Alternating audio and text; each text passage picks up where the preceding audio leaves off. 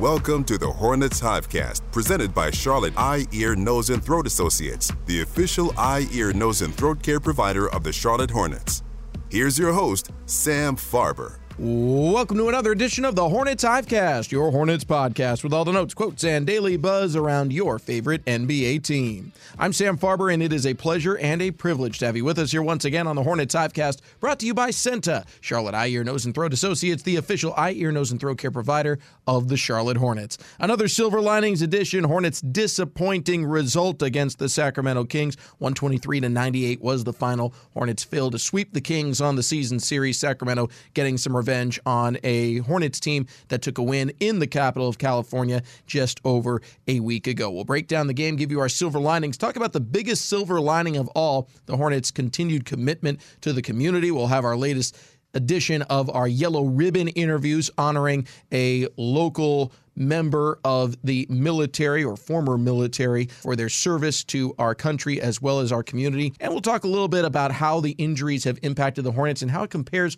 to some other stars in the league who are uh, currently dealing with injuries or at least have been over the course of the season. Helping me on all these topics, he's my producer on the Hornets Radio Network as well as the producer of this fine podcast, Rob Longo. Rob, a, a tough one all the way around for Charlotte, losing 123 to 98. There was a glimmer of hope that the Hornets might get some added assistance assistance from the injured players. Uh, Cody Martin started the day as questionable with the groin injury. PJ Washington started it as doubtful, dealing with a foot injury. Doubtful doesn't mean it's very likely the guy's going to get in there. Obviously, that's the, the reason he was listed as doubtful. But still, it, it's it's tough for Charlotte this short-handed to continue to go out there and come up with the, the kind of efforts that put themselves in positions to win, particularly when taking on a Sacramento side who, albeit was on night two of a back-to-back, entered the game at 100% full strength. Now, they didn't last long. They had a starter, uh, Kevin Huerter, who really isn't someone they depend on very much for all that much. He's averaging just under 10 points per game. He's been in and out of the starting lineup. He's a good player, don't get me wrong, but missing him is not the same thing as missing De'Aaron Fox or Domantas Sabonis, let alone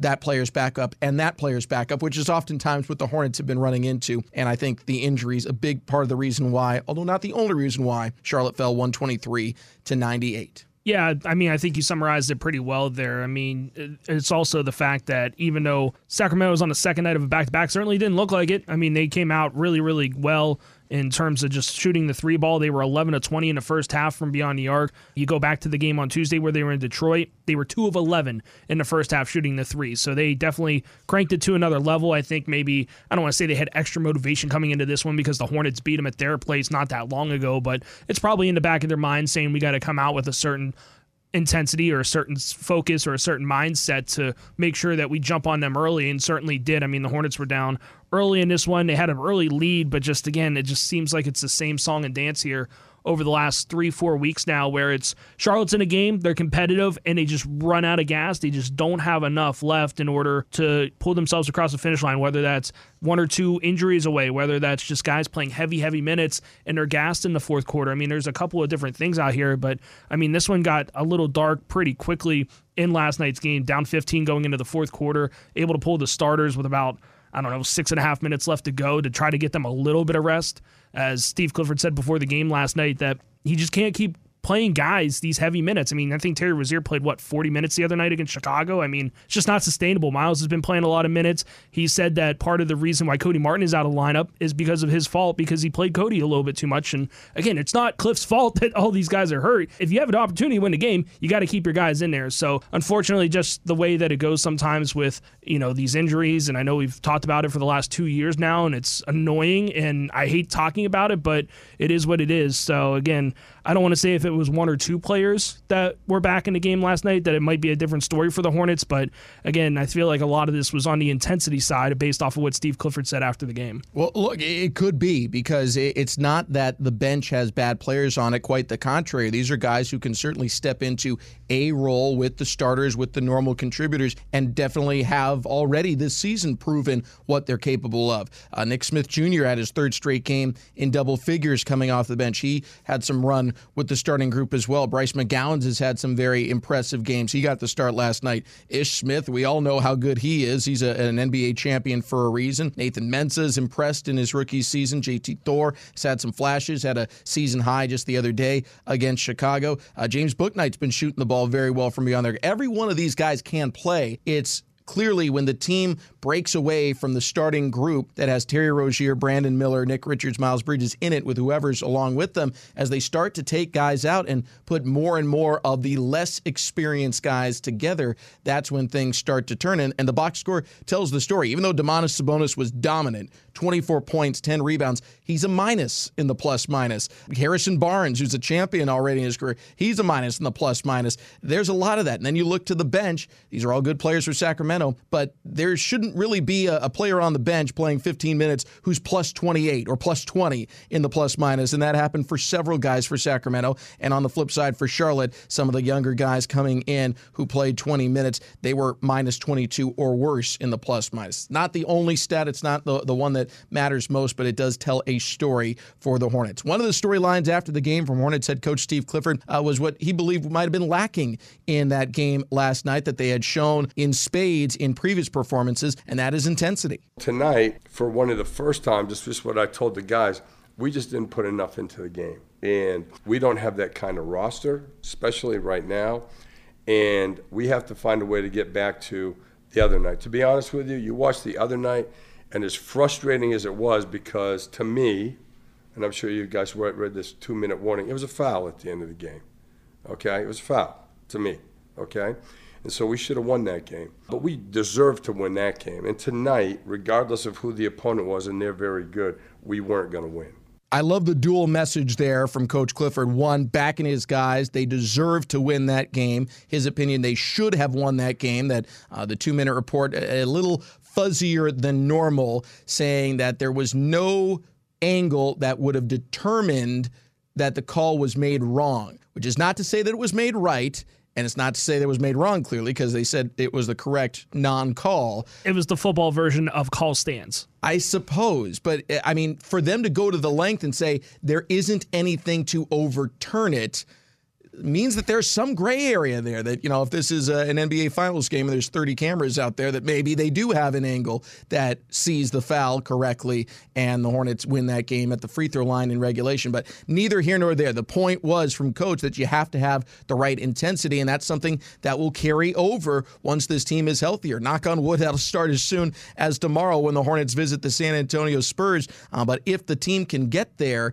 you still have to have that intensity because it's going to be a long road back towards a postseason position. Right now, as things sit, the Hornets, I think, are roughly seven games out of a top 10 position with 47 games left to play. That That's a lot of time to make it up. And really, you're only talking about making up one game every two weeks. But to do that under your own power, you probably have to be winning two thirds of these games. So going 30 and 17 is not going to be easy, particularly when you've only gone 8 and 27 so far, even if injuries are a major reason why. Let's get into silver linings from last night's game, a 123 to 98 loss to the Kings, which sent the Hornets now to that 8 and 27 record. Rob Longo, your pick for silver linings. Slightly off the beaten path a little bit, I think. I'm going to go with Brandon Miller. Rozier throws to the corner, Bridges up to Miller, wing three, yes.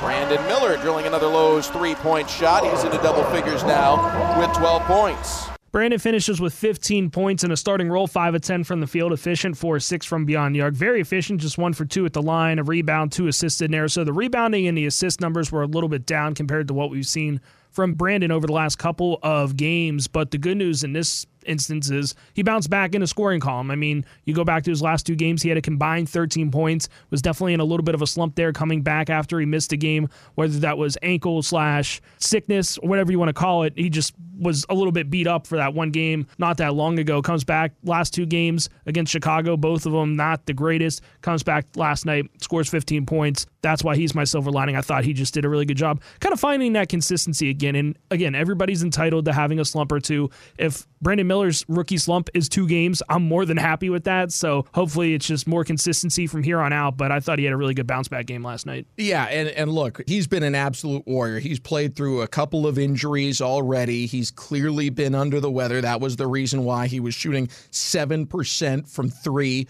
over a two game spell. I'm confident we could blindfold him, spin him around, pig the tail on the donkey, pin the tail on the donkey style from half court, put him anywhere, keep the blindfold on, and he still might make more than 7% just by hearing the sound of how the ball bounces. I, I mean, he's that kind of shooter. We want to test this? It would be, be fun content. It would be interesting. Look, he is that good. So, you know, for him to shoot that poorly, he had to have been sick, and he clearly was.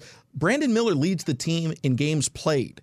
Let that sink in. Leads the team in minutes, I'm pretty sure. Uh, it's that, close. There, there's a good chance that's that's the truth here. Uh, yeah, I think he does. He does by quite quite a margin. I think by at least 100 minutes. So Brandon Miller, he has been an absolute warrior, and good to see him bounce back and, and refine his form at least from three point land, shooting just under 40%, I believe now from distance. Great pick as a silver lining. I've got a couple of tap uh, cap tips I'd like to give here before giving you my silver lining selection. One of them is Terry Rozier. I know we tend to make him one of our selections, star of the game or silver lining. And with 22 points, he was deserving, but uh, want to spread the wealth a little bit. Seven for eight from the free throw line. It was his 158th career 20 point performance as a member of the Charlotte Hornets organization. That moves him now ahead of Gerald Wallace, a former All Star, for the fourth most 20 point games in franchise history. Great accomplishment there. Cap tip to Terry Rozier. One more to Nick Smith Jr., third straight performance of 10 or more. Talking to head coach Steve Clifford before the game. Who are some of the young guys, the players who were not in the rotation before this level of injury hit the team that might retain their role as guys come back? And he singled out Nick Smith Jr. as one who elevated into that area and might stay there moving forward. So uh, him to continue to score. Look, not a great game for the bench, but I, I thought he showed something there for Charlotte. But my silver lining selection is going to be Miles Bridges. Bounce pass to Brandon Miller. He gives it up to Bridges. He'll go right down the lane and punches it with the right hand. Oh, the motor is running early for Miles Bridges, and he puts the Hornets back up by three with a vicious Dr. Pepper dunk. Timeout, Sacramento. Miles Bridges with his fifth consecutive 20 point performance. And what has been so impressive from both Miles Bridges and Terry Rozier is with this many injuries, this many guys out the teams that the Hornets are playing are absolutely keyed in on these two guys. They are just trying to make their lives as difficult as possible, not necessarily accepting that they're going to score anyways, but trying to make it as hard as they can on them because they they they see that as the only way to a win for Charlotte, probably, is for those two guys to play out of their minds. And they continue to do it, beating the double and triple teams. And Miles Bridges just uh, another great performance 24 points, four of eight from three. He continues to shoot 50% or better from distance over this now five game stretch of consecutive 20 point games. And I do think this is something that is sustainable, just like Terry Rozier. Probably not the same kind of shot volume, but you're going to get better looks as this team gets healthier. Hopefully, that will start tomorrow when the Hornets visit the San Antonio Spurs. Plenty more to talk about on this edition of the HHC, but coming up next, one of our favorite things to do here on the Hornets Hivecast is highlight some members of our community who served our country in the military military and were given the Yellow Ribbon Award from the Charlotte Hornets, honoring them for their service, their sacrifice in and outside of uniform to our community. We'll highlight the latest recipient next here on the Hornets Hivecast. The Charlotte Hornets honor military veterans and retirees for their unwavering service to our country and their impact on the community through the Yellow Ribbon Program, which recognizes one of our heroes during Hornets home games throughout the season, with recipients getting acknowledged prior to the national anthem as well as during an on court presentation at halftime. Our January Yellow Ribbon recipient is former U.S. Marine Corporal Felicia Freeman. She served in the U.S. Marine Corps from 2007 to 2011, completing two combat tours operating tactical vehicles in Iraq and Afghanistan while stationed at Camp Lejeune in North Carolina. Freeman received multiple medals and ribbons for her service and after leaving the military became an EMT and volunteered at her local fire department. Today she continues to help others serving as a personal support staff for individuals with disabilities and as a volunteer at a local museum and living facilities near her home in Mount Holly, North Carolina. And it is our pleasure and privilege to honor her here and welcome her to the Hornets Hivecast. Felicia, thanks so much for spending some time with us. Thank you. Thank you guys for having me. I appreciate it. We are thrilled to have you. Tell us more about your story. Why did you decide to enlist in the military? Well, I grew up in a military family, so I had my own sense of duty. I had my own calling. My grandfather retired from the United States Navy, and my brother was in the Army. So I had several cousins that were in all the other branches, and the only one that was not taken was the Marine Corps. So I said that is my calling, and that is my that's where my sense of duty is coming, and that's where I went. So all boxes are now checked here for the Freeman family across all the, the branches of the military. Yes, all of them are checked. Tell me, for you personally, what is one lesson from your experience that you took away that you wouldn't have gotten without having served in the military? There's definitely a lot of valuable lessons that I still carry with me to this day. I think the main one was that they taught me was just keep going and never to give up. Like just always keep that fight going, and no matter what, there's light at the end of the tunnel. The Marine Corps core values are honor, courage, and commitment. So that those are also just three things that I even now live by day to day. Just that self control and discipline. No matter the situation that you face in life, you will get through it, and you have to keep going. And I wouldn't have got that anywhere else. Well, hearing your story, you, certainly exemplify honor, courage, and commitment and, and, your perseverance. It really rings through. Since you've left the military, you continue to serve our country, our communities by being an EMT. How did your military service help prepare you for your next career? Well, just really the dedication. Like the medical field is not for everybody. You have to long hours and doing see things that you wouldn't want anybody else to see. And so definitely being in the military gave me that strong mental mindset to basically complete the mission. While you're in the military, you're also helping others. You're and you're protecting your whole entire country. And so helping others in any way possible has always been something that I have had a desire to do. And so one it was just like a little path and one thing led to the other.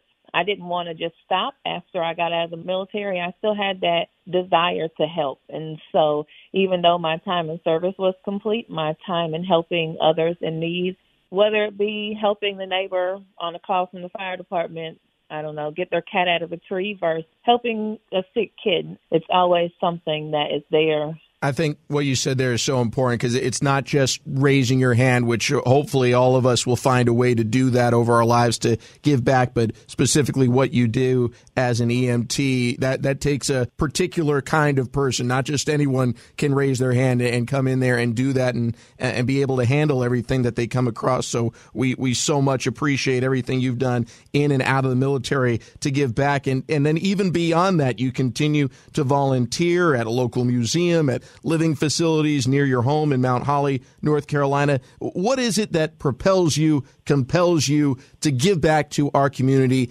Even in some ways that don't require necessarily as much that specific subset of experience and expertise, but just the willingness to volunteer and give back.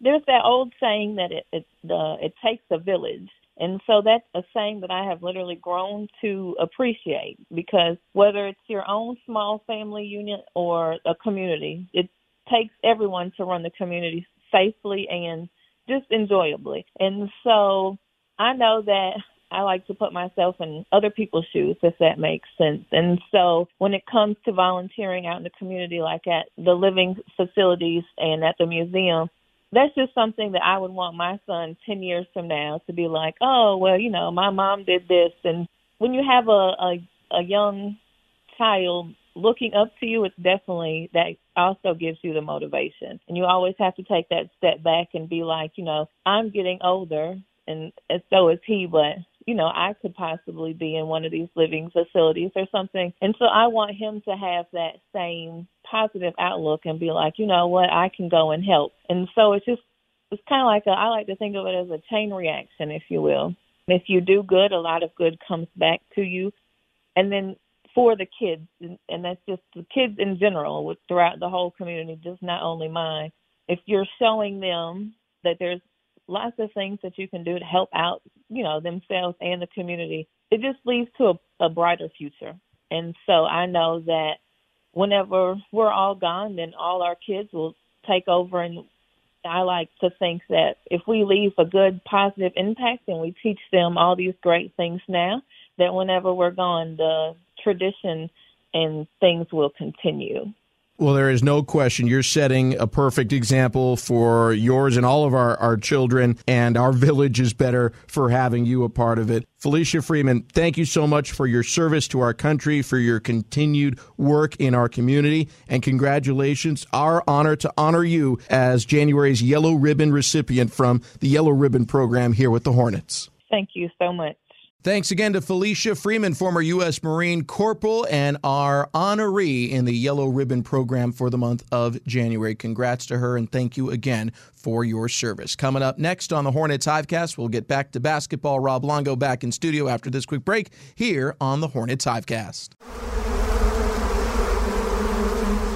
Sam Farber, Rob Longo here with you on the Hornets Hivecast brought to you by CEENTA, Charlotte Eye, Ear, Nose, and Throat Associates, the official eye, ear, nose, and throat care provider of the Charlotte Hornets. Hornets fall to 8 and 27 on the season. They're in quite the hole and have been quite the bind with all of the injured Hornets. In particular, if you focus in on the games that LaMelo Ball was either injured in or has missed since. That's now 21 games. Hornets have lost 18 of them. It is crystal clear how valuable he is to the team, and it really does put into perspective just uh, how big of a of a blow it has been to have this many absences. And Rob Longo wanted to put it in perspective and and draw the comparison to something new in the league this year that I think is appropriate and I think long term will have an impact, and that is the requirement for players who are going to win major awards and be given All NBA designation to play in at least 65 games. Now that that sounds like a lot, but compared to other eras of the NBA where it was maybe more common for guys to go 82 for whatever those reasons might be. It's not that much to ask, I don't think, to say 65 games. That's allowing you to miss 17 over the course of the season. And to put it in perspective, LaMelo Ball has already been eliminated from contention for any kind of award, all NBA or otherwise, because he's already missed 20 games. Mark Williams, if he misses one more, which based off the last injury update, he's going to be out a, another portion of a week, so he will miss another game. He will be eliminated from All NBA contention. This isn't to say either of those guys was going to get it or not. I personally think LaMelo Ball's numbers are right there, so a good chance if he played every single game from now on, he'd have the kind of numbers and the kind of stats that would make him certainly a strong candidate for something like that. But the rule is now the rule, and he's eliminated, and it just kind of puts in perspective how difficult it has been for Charlotte because so many of their stars have been out. And to make the comparison to some other players out there, other teams are dealing with this, but not at the same level. There was a recent article in The Athletic, I believe, about why certain players are in danger of missing out on all NBA awards. A couple that were brought up Joel Embiid. He is someone who has notoriously missed large quantities of games in previous seasons. I, I think to his credit, he has worked on his body, worked on uh, his his endurance through injuries, I suppose, and has been more available in the last couple of years than ever before. But he's missed nine games. He can only miss eight more. That is considered by NBA experts to be in danger of not being given an NBA award for the reigning MVP. Donovan Mitchell has also missed nine games, can only miss eight more. Devin Booker has missed nine games. He can only miss eight more. Those guys have half the games out that Charlotte's seen from LaMelo Ball and Mark Williams. And oh, by the way, Miles Bridges, Terry Rozier, Gordon Hayward, they've all missed more than nine games already this season. So uh, that's not to, to pick on anyone. It's just to try and put it in the right perspective here. Players that have had an elite start to their season and are seen as clear cut contenders for awards or all NBA designation. People out there, the experts, are worried about them after they've missed nine games. And everyone I've mentioned Gordon Hayward, Terry Rozier, Mark Williams, LaMelo Ball they've all missed 10 or more already at this stage of the game. Going into last night's game, total games missed due to injury for the entire Hornets roster 151. And I mean, I think almost everybody has been on that injury report at some point, one way or another. Nobody's played every single game for Charlotte so far in this one. You got Brandon Miller, it's missed a couple in there. Bryce McGowens has missed a couple. I mean, Cody Martin, LaMelo Ball, Frank Ntilikina, obviously those guys, Mark Williams, all of those guys are a little bit more high profile. So it's been really, really unfortunate for what Charlotte has had to endure. And again, we don't wish misery on anybody else because misery loves company. We'd just like ours to end. Yeah, we would like ours to end. But if this is a, I guess, case study, then there's a lot of teams that are unfortunately going to be joining the Hornets here basically for the last, I don't know, 48, 72 hours. I mean, Ja Morant injury, he's done for the year. Tyrese Halliburton's going to get reevaluated in a couple weeks with his hamstring. You talked about the big three of Phoenix that haven't played a whole lot. I think I saw a stat the other day where they've played maybe, I think, a total of like 82 minutes together or something like that. Doesn't really light a candle or hold a candle next to the 14 minutes that the Hornets have played when they still weren't fully healthy, considering they didn't have some of their offseason acquisitions for that game in Orlando that we've talked about time and time again. So, I mean, I guess everybody's going to find out sooner or later what the Hornets have had to deal with. I know there's other teams that have had a lot of man games lost total, but I mean, so much of the NBA, and I don't want to, you know, water it down or anything like that, but so much of the NBA is injury luck. I mean, you go back to a couple seasons ago, you look at the run that Phoenix went on, all those guys were healthy. You feel like Denver with after the Jamal Murray injury in the bubble, he's finally healthy. They win the title last year. Nikola Jokic, I don't know off top of my head. I can't imagine he missed that many games last season. Neither did Jamal Murray. So again, it's almost one of those things where if you have injury luck, you got a chance to win it all. If you don't have injury luck, then you know, good luck. And I think Boston is a good example of that last year too. Jayson Tatum rolling his ankle early on in Game Seven, so you never Had a know. Huge impact. Yeah, it's it's tough. The stat you brought up, the number of games missed by the Hornets, which was 151, you said, through 34 games. So add in the six players that were absent due to injury last night. That takes it to 157 games missed out of 35 games. That means on an average night, four and a half players, four to five players are not available. And you might say, well, Frank Ntilikina has been out all year, and I think he'd be a rotation player if the team were at full strength. But let's say, for the sake of argument, he's not. Okay, let's say that there's another eight to nine guys that are going to play on a normal basis, and Frank Ntilikina is not considered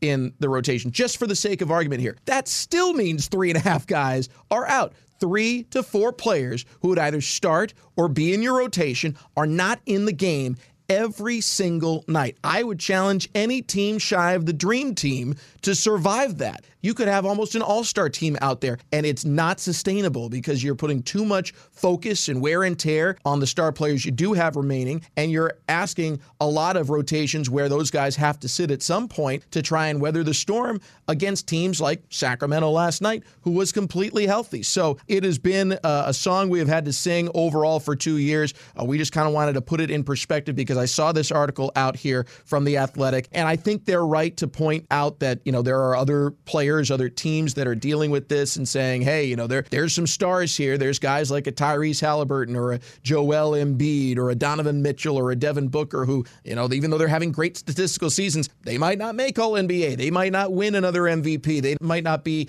in contention for whatever the award is because they've missed X number of games so far. But that X is somewhere between eight and 10 for most of those guys. For Halliburton, I think it's five or seven. And for the Hornets, that's kind of like a minimum games missed for almost anyone on the roster, just all the attrition they have undergone. The luck ought to turn. It ought to turn quickly, maybe as soon as tomorrow for really a, marquee game, one that I know a lot of fans have had circled for quite some time. Anytime number one and two in the draft get together, uh, that's always something that garners a lot of attention. Brandon Miller with a nice uh, bounce back game out of a recent shooting slump, going four for six from three and getting 15 points on the board last night against Sacramento, probably puts him in line to you know really be hopefully closer to full strength against San Antonio. And of course, Victor Wembanyama coming off his first career triple double, uh, that makes it an even more marquee matchup. And oh by the way, San Antonio only winning their sixth game of the year and it was against Detroit, who set a record for most consecutive losses. So, Charlotte, I'm sure if they can get some guys healthy, which we'll keep our fingers crossed for the injury report, uh, we'll have a good chance to maybe put one in the win column and start this turnaround as soon as tomorrow certainly would be sooner rather than later would be a lot helpful. But again, you never know what's going to happen, especially on the beginning of a three game road trip. And hey, the Hornets had some pretty good luck in San Antonio the last couple years, so hopefully it keeps rolling this Friday. Yeah, they opened last season with a win in San Antonio. Hopefully they will duplicate that tomorrow. Either way, we hope you'll uh, take part in the Hornets Hivecast tomorrow. Walker Mail from our flagship station, 92.7 Sports Radio WFNZ, is scheduled to join the podcast. And of course, uh, we will also have the game action on our flagship station, 92.7 Sports Radio WFNZ. One final note, even though the team is hitting the road now, a week from tomorrow, Friday, Hornets will be hosting the San Antonio Spurs to tip off a long stretch of home basketball. Would definitely love to see you at the Hive for any and all of them, beginning with Friday, January 19th, hosting Victor Wembanyama and the San Antonio Spurs. Tickets are available at Hornets.com. Thanks to Rob Longo, as always, for joining me here on this edition of the HHC, and thanks to all of you for tuning in as well. For everybody here, I'm Sam Farber saying it's been a pleasure and a privilege having you along. We'll talk to you next time right here on the Hornets Hivecast. Thank you for listening to the Hornets Hivecast, brought to you by CEENTA, the official eye, ear, nose, and throat care provider of the Charlotte Hornets. For more coverage, visit Hornets.com. Psst, there's a shortcut to platinum status at Shell. To saving 10 cents per gallon on every fill every day. Just fill up six times with Shell V Power Nitro Plus Premium Gasoline, and it's yours. Plus, you'll rejuvenate your engine Get ready to level up performance, rewards, and savings. With continuous use in gasoline direct injection engine fuel injectors, platinum status is earned with 12 Phillips over three months, 10 gallon minimum per fill up at participating Shell locations. Terms apply. Visit fuelrewards.com/status.